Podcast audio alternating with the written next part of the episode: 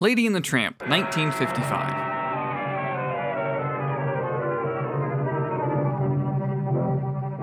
The variety of the nineteen fifties showcases the strength of Geronimi, Jackson, and Luske as directors through the stitched-together vignettes of Alice in Wonderland, the sweeping fairy tale romance of Cinderella, and now the grounded romantic comedy of Lady and the Tramp.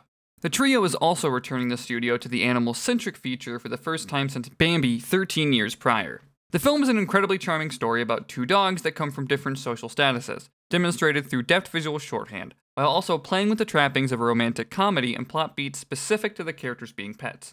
The story begins with Lady, a pampered American Cocker Spaniel who has an easy life among her friends in a well-to-do neighborhood. Her status is further established through her receiving a collar and tag as a sign of coming of age, much to her excitement.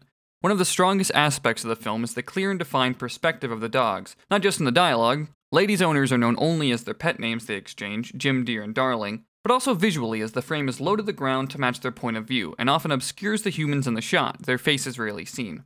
These are simple details, but the film's direction fosters a very effective visual language, especially as this is Disney's first animated feature to be produced for CinemaScope widescreen, and the composition and blocking capabilities change drastically.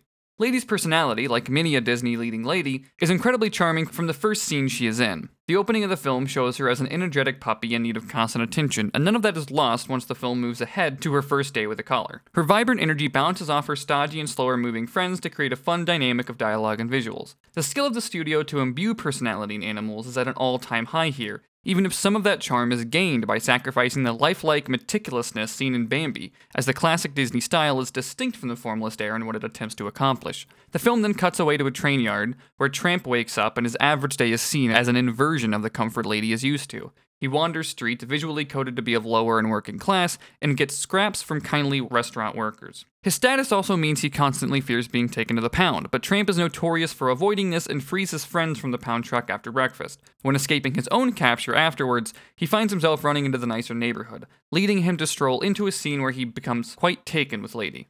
Before Tramp arrives, however, Lady is kicked out of her house where her owners are uncharacteristically short with her, the house filled with visual signifiers of a coming baby. Her friends outside are direct about this and explain what a baby is, and Tramp strolls up to warn her just how little she will matter to the family once she is replaced. Tramp wears his interest in Lady on his sleeve, calling her Pidge, and the animation of these characters while they flirt is great. The dialogue is solid alone, but the two have remarkable chemistry through voice performance, animated body language, and facial expressions. Performances like these separate the truly great Disney films from the rest of the pack. Though Lady is not convinced she will be replaced, time passes into a gorgeous winter and the baby arrives, who Lady adores.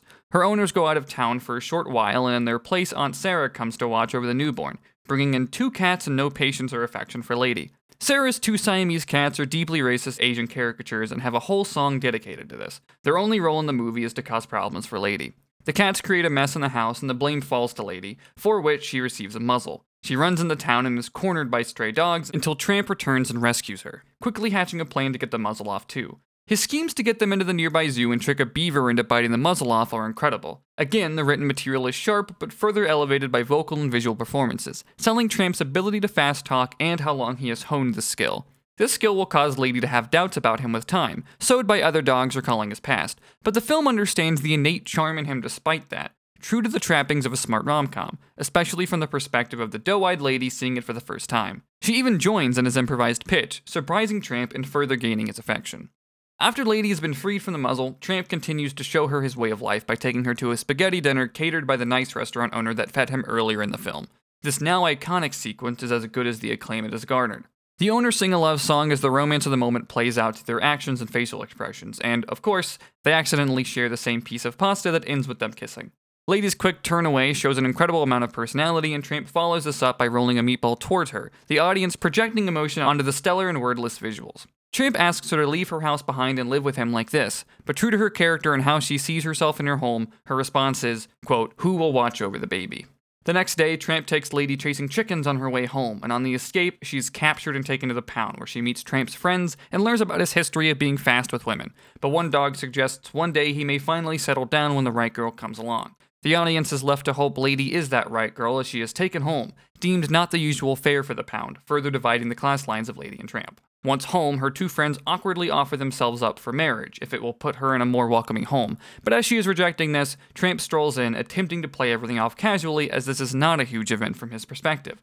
However, following the stories Lady heard, she tells him off, and it is clear from the visuals that her words sting. He walks off dejected, and shortly after she notices a large rat attempting to enter the home and barks to alert Aunt Sarah, unable to leave the doghouse she is chained to. Her barks are ineffective and the rat is seen getting inside as Tramp runs back to save the day again, the night sky now a storm that flashes shadows across the house and incredible wide shots of Tramp bolting up the stairs, fully utilizing the widescreen aspect ratio to a tremendous result. Lady eventually breaks free from her chain and Tramp chases the rat in a fast sequence before killing it off screen under knockdown curtains. This obscures it from the view of Aunt Sarah when she walks in and sees the crib knocked over and Lady looking in. As Sarah misreads the scene, she locks Lady away and sends Tramp off to the pound, and once Lady's owners return, they free her and she signals them toward the rat, pushing them to undo Tramp's arrest. Lady's friends are also affected by this revelation and track the pound truck down themselves, Trusty finally using his bloodhound abilities he claims to retain, but it is tragically his being hit by the car that finally stops it. He lives through this and is seen recovering in the denouement of the film at the following Christmas, Tramp and Lady now proud parents of their own. While Lady and the Tramp is more simplistic in what it is attempting when viewed between the fantasy of Cinderella, Wonderland, Peter Pan, or the following Sleeping Beauty, it is incredibly refined and restrained in how it creates a genuine romantic comedy film.